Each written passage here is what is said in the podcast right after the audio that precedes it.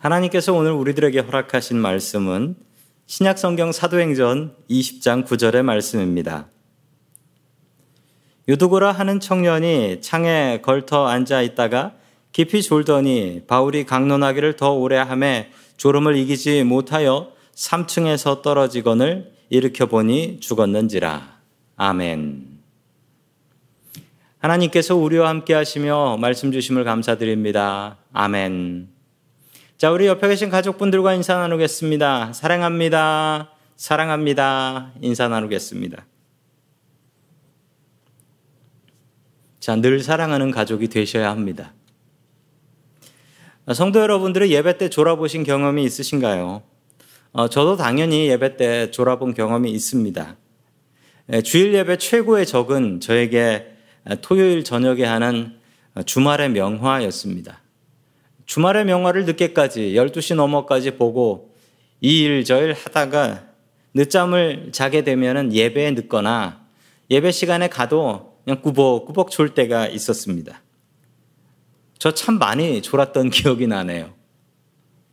예배 시간에 졸지 않는 방법, 어떤 방법이 있나 찾아보니까 어떤 분이 아주 재밌는 방법들을 올렸는데 조금 우스운 이야기입니다.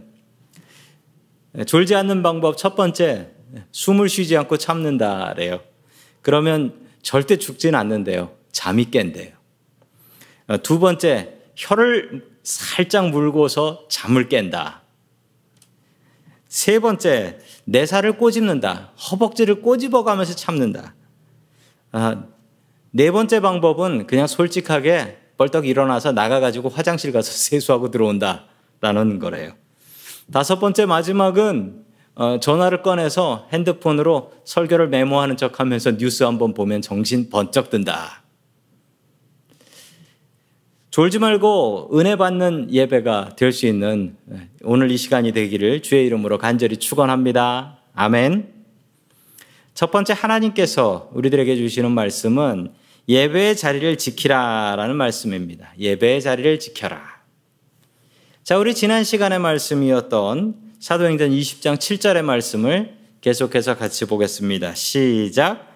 주간의 첫날에 우리는 빵을 떼려고 모였다. 바울은 그 다음 날 떠나기로 되어 있어서 신도들에게 강론을 하는데 강론이 밤이 깊도록 계속되었다. 아멘. 초대교회 교인들은 안식일과 주일을 둘 다 지켰습니다. 안식일은 원래 예배드리는 날이었기 때문에 그들은 안식일에 예배를 드렸고 처음에 주일의 모습은 그들에게 예배드리는 날은 아니었습니다. 오늘 성경 말씀을 보면 나오는데요.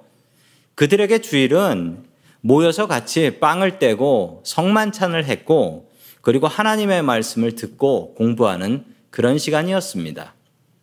왜 이것을 한날에 하지 않았냐면 안식일 날은 쉬는 날이었기 때문에요. 안식일 날에는 아무것도 안 하는 것이기 때문에 그 교인들끼리 모여가지고 식사하고 이 준비를 할 수가 없었던 것입니다.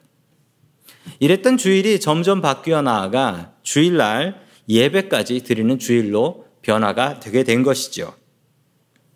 주일날 저녁에 교인들은 모였습니다. 그리고 음식을 싸가지고 왔고 성경 말씀을 듣고 밤 늦게까지 말씀의 집회를 벌였습니다. 바울은 뭐 그때 마침 드로아라는 곳에 있었는데 드로아 있는 교인들은 바울의 말씀을 마지막이라도 하나라도 더 듣기 위해서 모여서 그 말씀에 귀를 기울이고 있었던 것입니다. 그들에게 주일은 어떤 날이었을까요? 주일은 기쁨의 날이었습니다. 교인들을 만나서 같이 음식을 먹을 수 있었고 또한 영의 양식인 하나님의 말씀을 듣고 배울 수 있는 아주 큰 잔치의 시간이었다라는 것입니다. 우리도 언젠가 이 코로나라는 난리가 지나게 되면 예배할 수 있는 날이 올 것입니다. 그 날이 빨리 돌아올 수 있기를 주의 이름으로 간절히 소망합니다. 아멘. 이 기쁜 주일날 바울을 만나고 음식을 먹고 예배를 드리고 있었는데 그때 그 잔칫날 사건 하나가 발생합니다. 사람이 죽었어요. 3층에서 설교를 듣고 있었던 청년 유두고가 설교를 듣다가 꾸벅꾸벅 졸아서 떨어져 죽게 된 것이었습니다. 잔칫날이었는데 이 잔칫날이 초상날이 되어버렸습니다. 기쁨의 잔치의 날이 슬픔의 날로 변화된 것이죠. 이 사건에 대해서 정말 교회사에 보면 여러 해석들이 있습니다. 어떤 해석들이 있냐고요?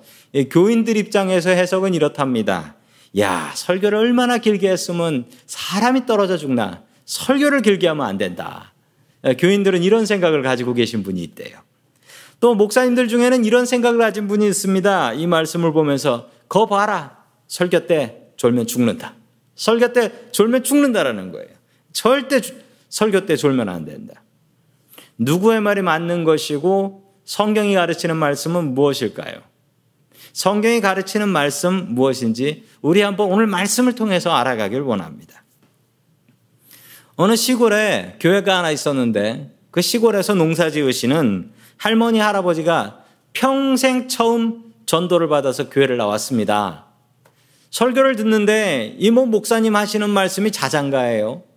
도대체 무슨 말인지도 모르겠고 들으니 그냥 잠이 솔솔 와서 할아버지 먼저 꿈나라로 가셨습니다. 문제는 할아버지가 잠꼬대까지 하시는 거였어요. 예배가 방해되니까 목사님께서 그 할머니에게 이렇게 말씀하셨습니다. 그 옆에 계신 할아버지 좀 깨워주시면 안 되겠냐고. 그러자 할머니께서 이렇게 말씀하셨대요. 지가 재우고 나보고 깨우래. 라고 했대요. 지가 재우고 나보고 깨우래. 예배 시간에 졸아보신 경험들 있으실 겁니다. 유두고는 왜 졸았을까요? 유두고가 왜 졸았는지를 아는 게 중요할까요? 그냥 예배 시간에 졸면 안 되는 거잖아요. 그런데요, 오늘 하나님의 말씀을 보면 유두고가 왜 졸았는지를 잘 상세하게 설명을 합니다. 그리고 유두고가 잘못했다라는 이야기는 뭐 거의 나오지 않는 것 같습니다. 유두고는 왜 졸았을까요? 그 성경에 구구절절히 설명되어 있는 내용을 우리 같이 보도록 하겠습니다. 첫 번째 유두고가 졸았던 이유는 밤 12시까지 설교를 했으니까 졸았죠. 밤 12시면 그 당시 사람들은 완전히 잘 때예요. 전기가 없으니까요. 옛날 사람들 불 꺼주면 잤어요. 근데 밤 12시까지 등불을 켜놨고 특별 말씀 집회를 하고 있었던 것입니다. 이 시간이 졸린 시간입니다. 상상해 보십시오. 하루 종일 일했어요. 주일이지만 하루 종일 일했어요. 그 당시 사람들은.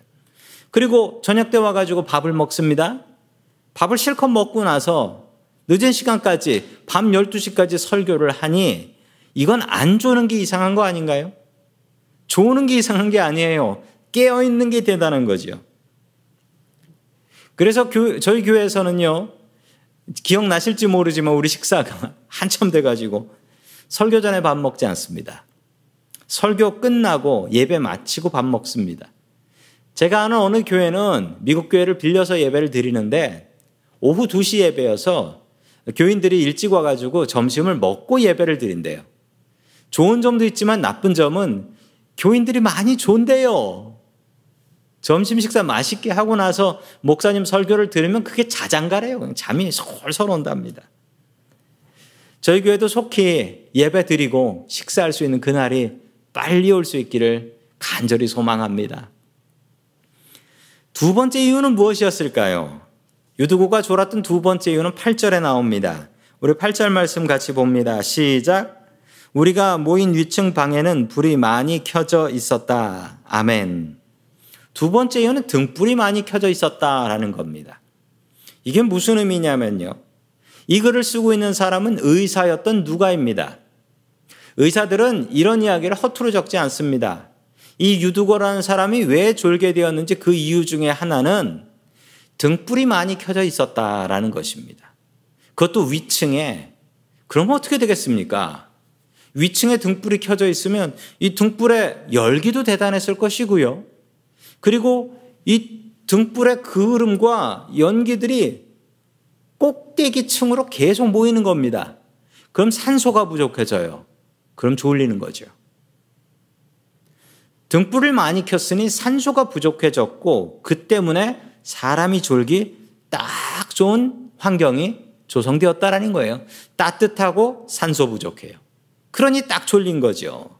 밤 12시에 밥 먹고 따뜻하고 산소도 부족하니 이거 정말 딱 자기 좋은 환경이었던 것입니다. 세 번째 유두고가 졸았던 이유를 성경은 이렇게 설명합니다. 구절 말씀 우리 같이 봅니다. 시작. 유두고라는 청년이 창문에 걸터 앉아 있다가 바울의 말이 오랫동안 계속되므로 아멘. 설교가 길었다라는 거예요. 세 번째는 설교가 길었다. 바울이 설교를 길게 했습니다. 왜냐하면 내일이면 떠날 거니까요. 내일이면 떠나서 이 들어왔 사람들을 다시 살아서 만날 수 있을까? 그러니 안타까운 마음을 가지고 하나님의 말씀을 증거했던 것입니다. 게다가 성경이 말하고 있는 그리고 바울도 인정하고 있는 바인데요. 바울은 설교를 잘 못했습니다. 그 증거가 되는 말씀이 고린도 후서 10장 10절에 나옵니다. 우리 같이 보겠습니다. 시작. 바울의 편지는 무게가 있고 힘이 있지만 직접 대할 때에는 그는 약하고 말주변도 변변치 못하다 하고 말하는 사람들이 있습니다. 아멘. 바울이 스스로 이야기하는 것입니다. 자신에 대해서 비난하는 사람이 있는데 비난하는 사람도 편지 잘 쓰고 글 잘 쓰는 건 칭찬한대요. 편지하고 글은 정말 잘 쓰는데 와서 말을 해보면 말하는 게 둔하고 설교가 재미가 없고 바울은 설교가 참 약했던 사람인 것 같습니다. 성경에 그런 이야기들이 나오고 바울도 그 이야기를 직접 이야기하는 것을 보면 그렇습니다. 저에게 설교를 가르쳐 주신 선배 목사님이 한 분 계셨습니다. 그 목사님께서 설교에는 두 가지가 필요하다라고 하셨어요.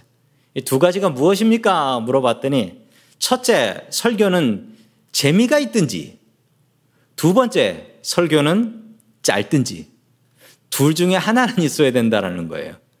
재미가 없으면 짧기라도 해야 되고 네, 짧으면 된다라는 거예요.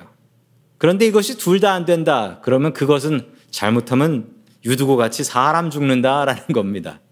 설교는 재밌든지 짧든지랍니다. 가장 나쁜 설교는 재미없고 긴 설교래요. 성경은 유두고 편인 것 같습니다. 유두고가 왜 졸았는지, 왜 졸게 되었는지, 왜 졸 수밖에 없었는지에 대해서 너무 깊게 설명을 하면서 그 이후에 하나로 바울의 설교가 너무 길었다라는 거예요. 그런데 이 글을 쓰고 있는 누가는 바울의 제자였습니다. 아무려면 누가가 이 듣도 보도 못한 유두고 편들 것 같지 않은데 유두고 편들고 바울의 설교가 길어서 졸았다라고 이야기를 합니다. 오늘 설교 제목입니다. 예배 시간에 졸아도 될까요? 답부터 말씀드리면 네, 됩니다. 졸아도 돼요. 기왕 졸 거면 성전에 와서 예배당에서 조십시오. 집에서 자는 것보다 예배당에서 조는 것이 낫습니다. 최소한 유두고는 자기 자리는 지켰지 않습니까? 예배의 자리를 지켰잖아요. 힘들어도 어떻게든 예배당 지키고 내 자리, 내가 예배하는 이 자리 지키려고 애쓰지 않았습니까? 졸고 안 졸고가 중요한 게 아닙니다. 내가 있어야 될 자리가 있어요. 그 자리를 잘 지켜야 합니다. 제가 군대에 있을 때 제 부대에서 있었던 일입니다. 제 부대에서는 이 경계 초소라는 것이 있었는데 그 초소에 두 명씩을 내보냅니다. 보통 군대 다녀오신 분들은 다 아실 거예요. 두 명이 한 조가 되어서 올라갑니다. 올라가서 경계 근무를 하는데 사고가 났어요. 어떤 사고였냐면 갑자기 총소리가 났습니다. 어떻게 되었냐면요. 경계 근무를 쓰러 둘이 나갔는데 유령이 날라오더랍니다. 하늘에서. 유령이 날라와서 너무 깜짝 놀래가지고 그 중에 좀 똘똘한 친구가 있었는데 아니 저건 말도 안 돼. 저건 유령이야. 이거 말도 안 돼. 그래서 그 똘똘한 친구는 초소에서 뛰쳐나와가지고 소대로 도망을 가버렸습니다. 그좀 어리석, 어리석, 어리숙한 친구가 하나 있었는데 그 친구는 어떻게 했냐면 그 친구는 배운 대로 내 자리를 지켜야 된다고 소총에다가 탄창 집어넣고 그 유령을 향해서 갈겼습니다. 유령을 향해서 연발로. 그런데 뭐 유령이 총 맞았다고 쓰러지겠습니까? 유령은 계속 날라오고 있어서 이 초병은 그냥 그 자리에서 기절해서 쓰러졌습니다. 뭐 부대는 난리가 났죠. 총소리가 났으니까. 그 다음날 아침 이게 무슨 사건인가 조사를 하러 갔는데 조사를 해보니 이런 내용이었답니다. 어떤 내용이었냐면요. 저희 부대 옆에 비닐하우스들이 많은데 비닐하우스를 철거하고 나서 그 비닐하우스 그 하얀 비닐 조각이 전기줄에 붙어 있더랍니다. 그 전기줄에 붙어 있는 게 바람이 펄럭펄럭 밤에 날린 거예요. 소리 나면서. 그걸 보고서 무서워가지고 총을 쐈는데 이 총은 잘 쐈더랍니다. 그 하얀 비닐가 완전히 걸레가 돼버렸대요. 어떻게 되었을까요? 그 도망친 그 친구는 근무지 이탈로 감옥에 영창에 들어갔고 그리고 그 자리에서 기절한 친구는 어떻게 됐을까요? 포상휴가 받았습니다. 기절할 때까지 비닐 한 장까지 지켰다라고 해서 상 받았어요. 저는 우리의 믿음 생활도 마찬가지라고 생각합니다. 우리가 졸더라도 아니 기절하더라도 내 자리 지켜야지요. 그 자리가 어디입니까? 바로 이 예배의 자리입니다. 성도 여러분, 지금 여러분들의 가정이 예배의 자리가 되었습니다. 그 자리 제대로 지키십시오. 그리고 여러분들의 가정에 더욱더 예배가 더 많이 일어날 수 있기를 주의 이름으로 간절히 축원합니다. 아멘. 두 번째 하나님께서 우리들에게 주시는 말씀은 우리에게는 부활이 있다라는 말씀입니다. 우리에게는 부활이 있다.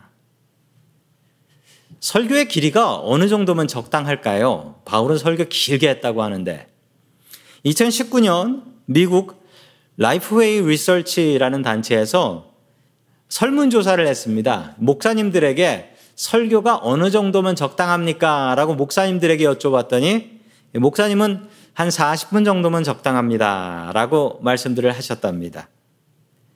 교인들한테도 물어봤어요. 교인들에게 물어봤더니 교인들은 어, 조금 적게 말씀하셨어요.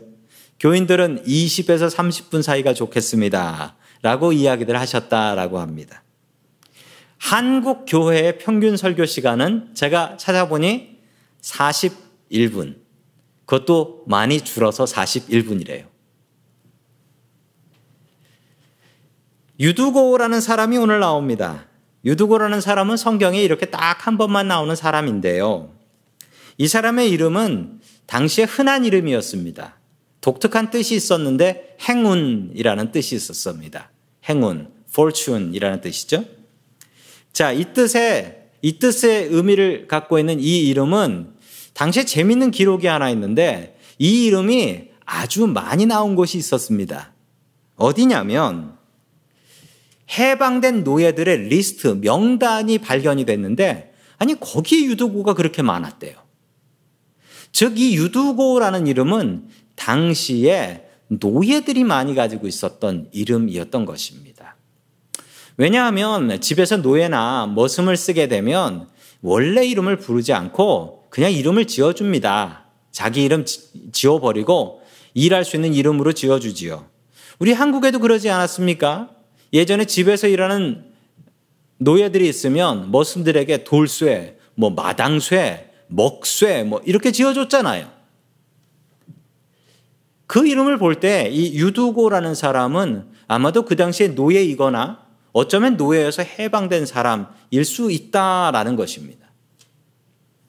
게다가 청년 유두고라고 하는데 이 청년이라는 말을 이 원어인 그리스어로 살펴보니 이 말은 보통 당시에 8살부터 14살까지 소년을 부르는 말이었습니다.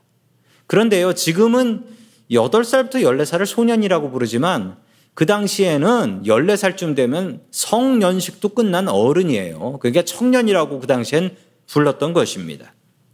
유두고를 우리가 청년이라고 생각하지만 유두고는 소년이었습니다.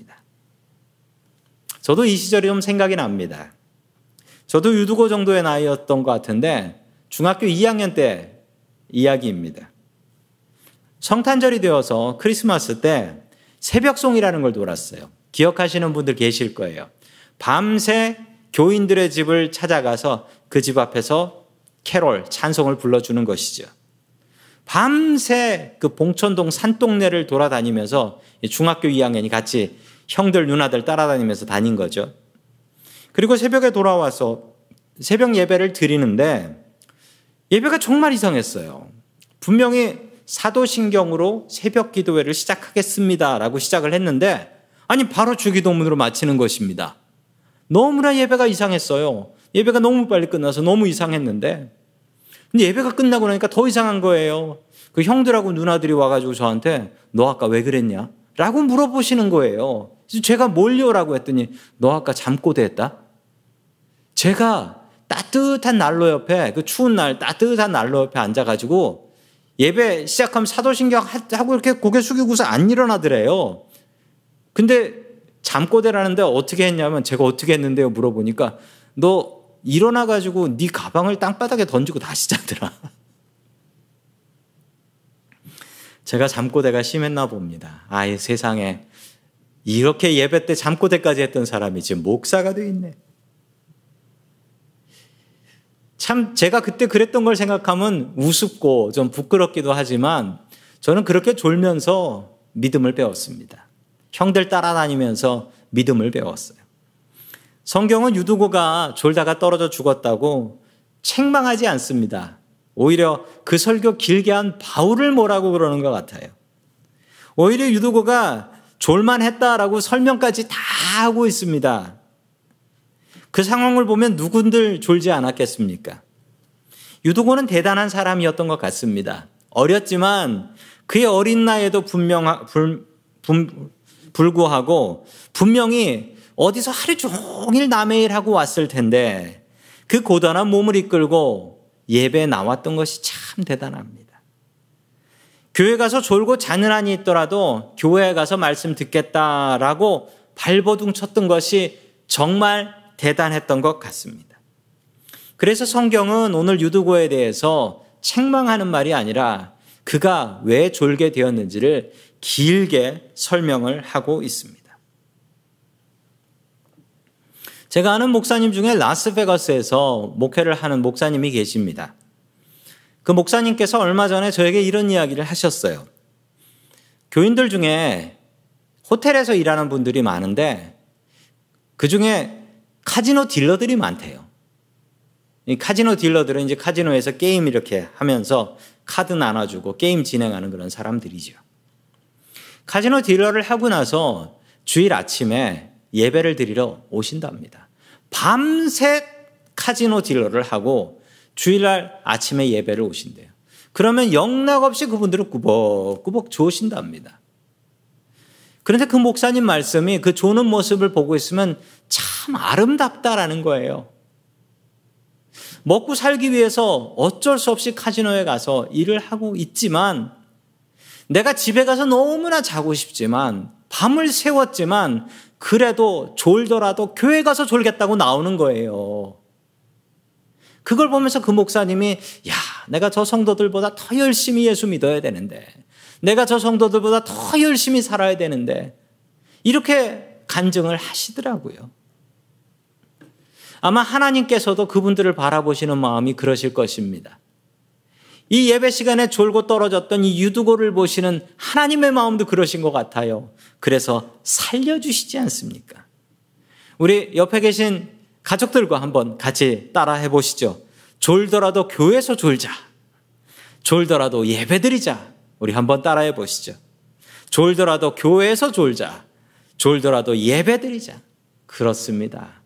우리의 몸에 끌려다니는 사람이 아니라 몸을 끌고 다니는 사람들이 되셔야지요.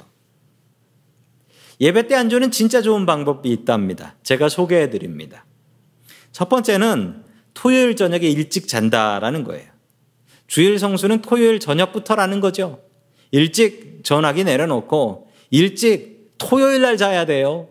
주일 날 자면 영락없이 조는 거예요. 미리미리 자야 된답니다.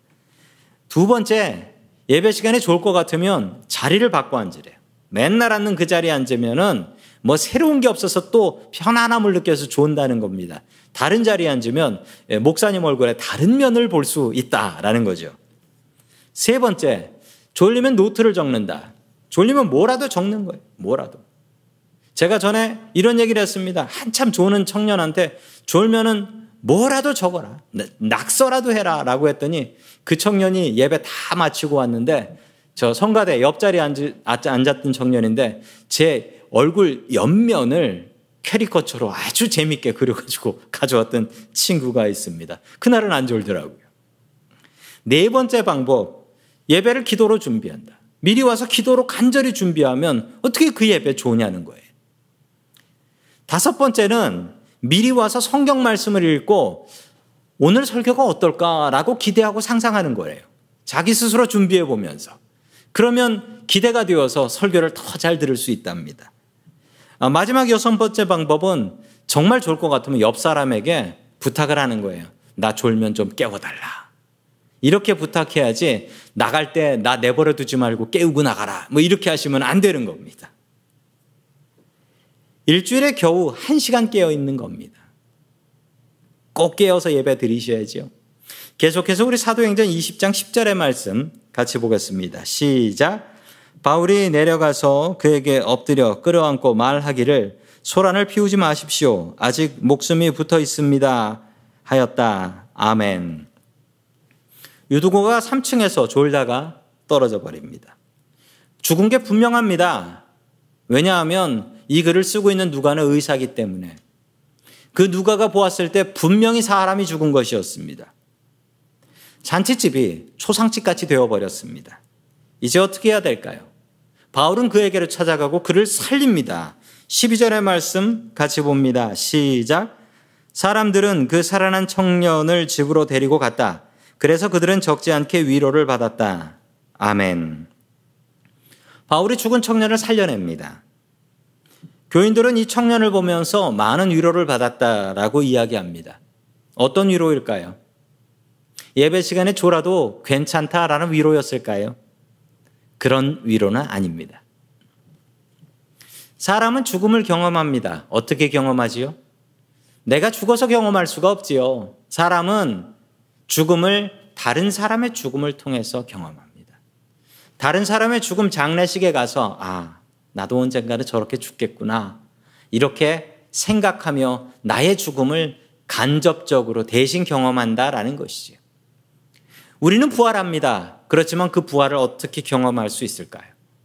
다른 이의 부활한 것을 보면서 경험할 수 있습니다. 그래, 나도 죽고 나면 저렇게 부활하겠구나. 우리 예수님 부활하셨으니 나도 부활하겠구나. 유두고도 이렇게 죽었다 살았으니 나도 살 수 있겠구나.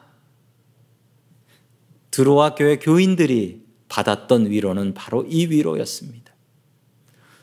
로마 군인들의 박해가 심합니다. 예배드리다가 붙잡혀가면 죽는 겁니다. 그 두렵고 떨린 상황 속에서 그들에게 이 말씀은 너무나 큰 위로가 되었습니다. 우리가 예수 믿다가 붙잡혀 가서 죽게 된다 할지라도 두려워할 것이 없겠구나. 이렇게 살려주실 것인데 죽음이 무엇이 두려우랴. 드로아 교인들은 당시 엄청난 박해 속에서 내가 죽어도 주님께서 살려주신다라는 이 부활의 신앙, 그것을 유두고를 통해서 보았던 것입니다. 드로아 교인들은 이렇게 예배를 사모하고 말씀을 사모하고 주의를 사모했습니다. 성도 여러분들에겐 이런 사모함이 있으십니까? 온라인 예배를 계속 드리면서 많은 분들이 이야기합니다. 우울해집니다. 영적으로 나태해집니다. 영적으로 자꾸 무너지는 것 같습니다. 그런 우리들의 마음속을 다시 한번 살펴보십시오. 유두고 맡은 마음이 우리에게 있습니까? 예배를 사모하고 말씀을 사모하고 주의를 사모하는 그 사람들에게는 이런 영적인 슬럼프라는 것은 남의 일이 될 것입니다. 성도 여러분, 이 마음을 품으십시오. 아무리 힘겹고 어렵다 할지라도 내가 예배당에서 졸더라도 예배드리겠다. 주의를 사모하겠다. 유두고처럼 주의를 사모하며 살아가는 저와 성도 여러분들 될 수 있기를 주의 이름으로 간절히 축원합니다. 아멘. 다 함께 기도하겠습니다. 사랑이 많으신 하나님 아버지, 오늘도 귀한 주의를 저희들에게 허락하시고 각자의 자리에서 예배하게 하시니 감사드립니다. 각자가 지키는 예배의 자리에 함께하여 주시어 그 자리를 더욱더 거룩하게 하여 주옵소서. 죽었던 유두고를 사랑하시어 살려주신 하나님 아버지, 우리도 동일한 은혜를 허락하시어 우리의 영이 살게 하시고 우리의 약한 몸이 살게 하여 주옵소서. 주님의 말씀으로 큰 위로 받게 하여 주시옵소서. 주님께 감사드리며 예수님의 이름으로 기도드립니다. 아멘.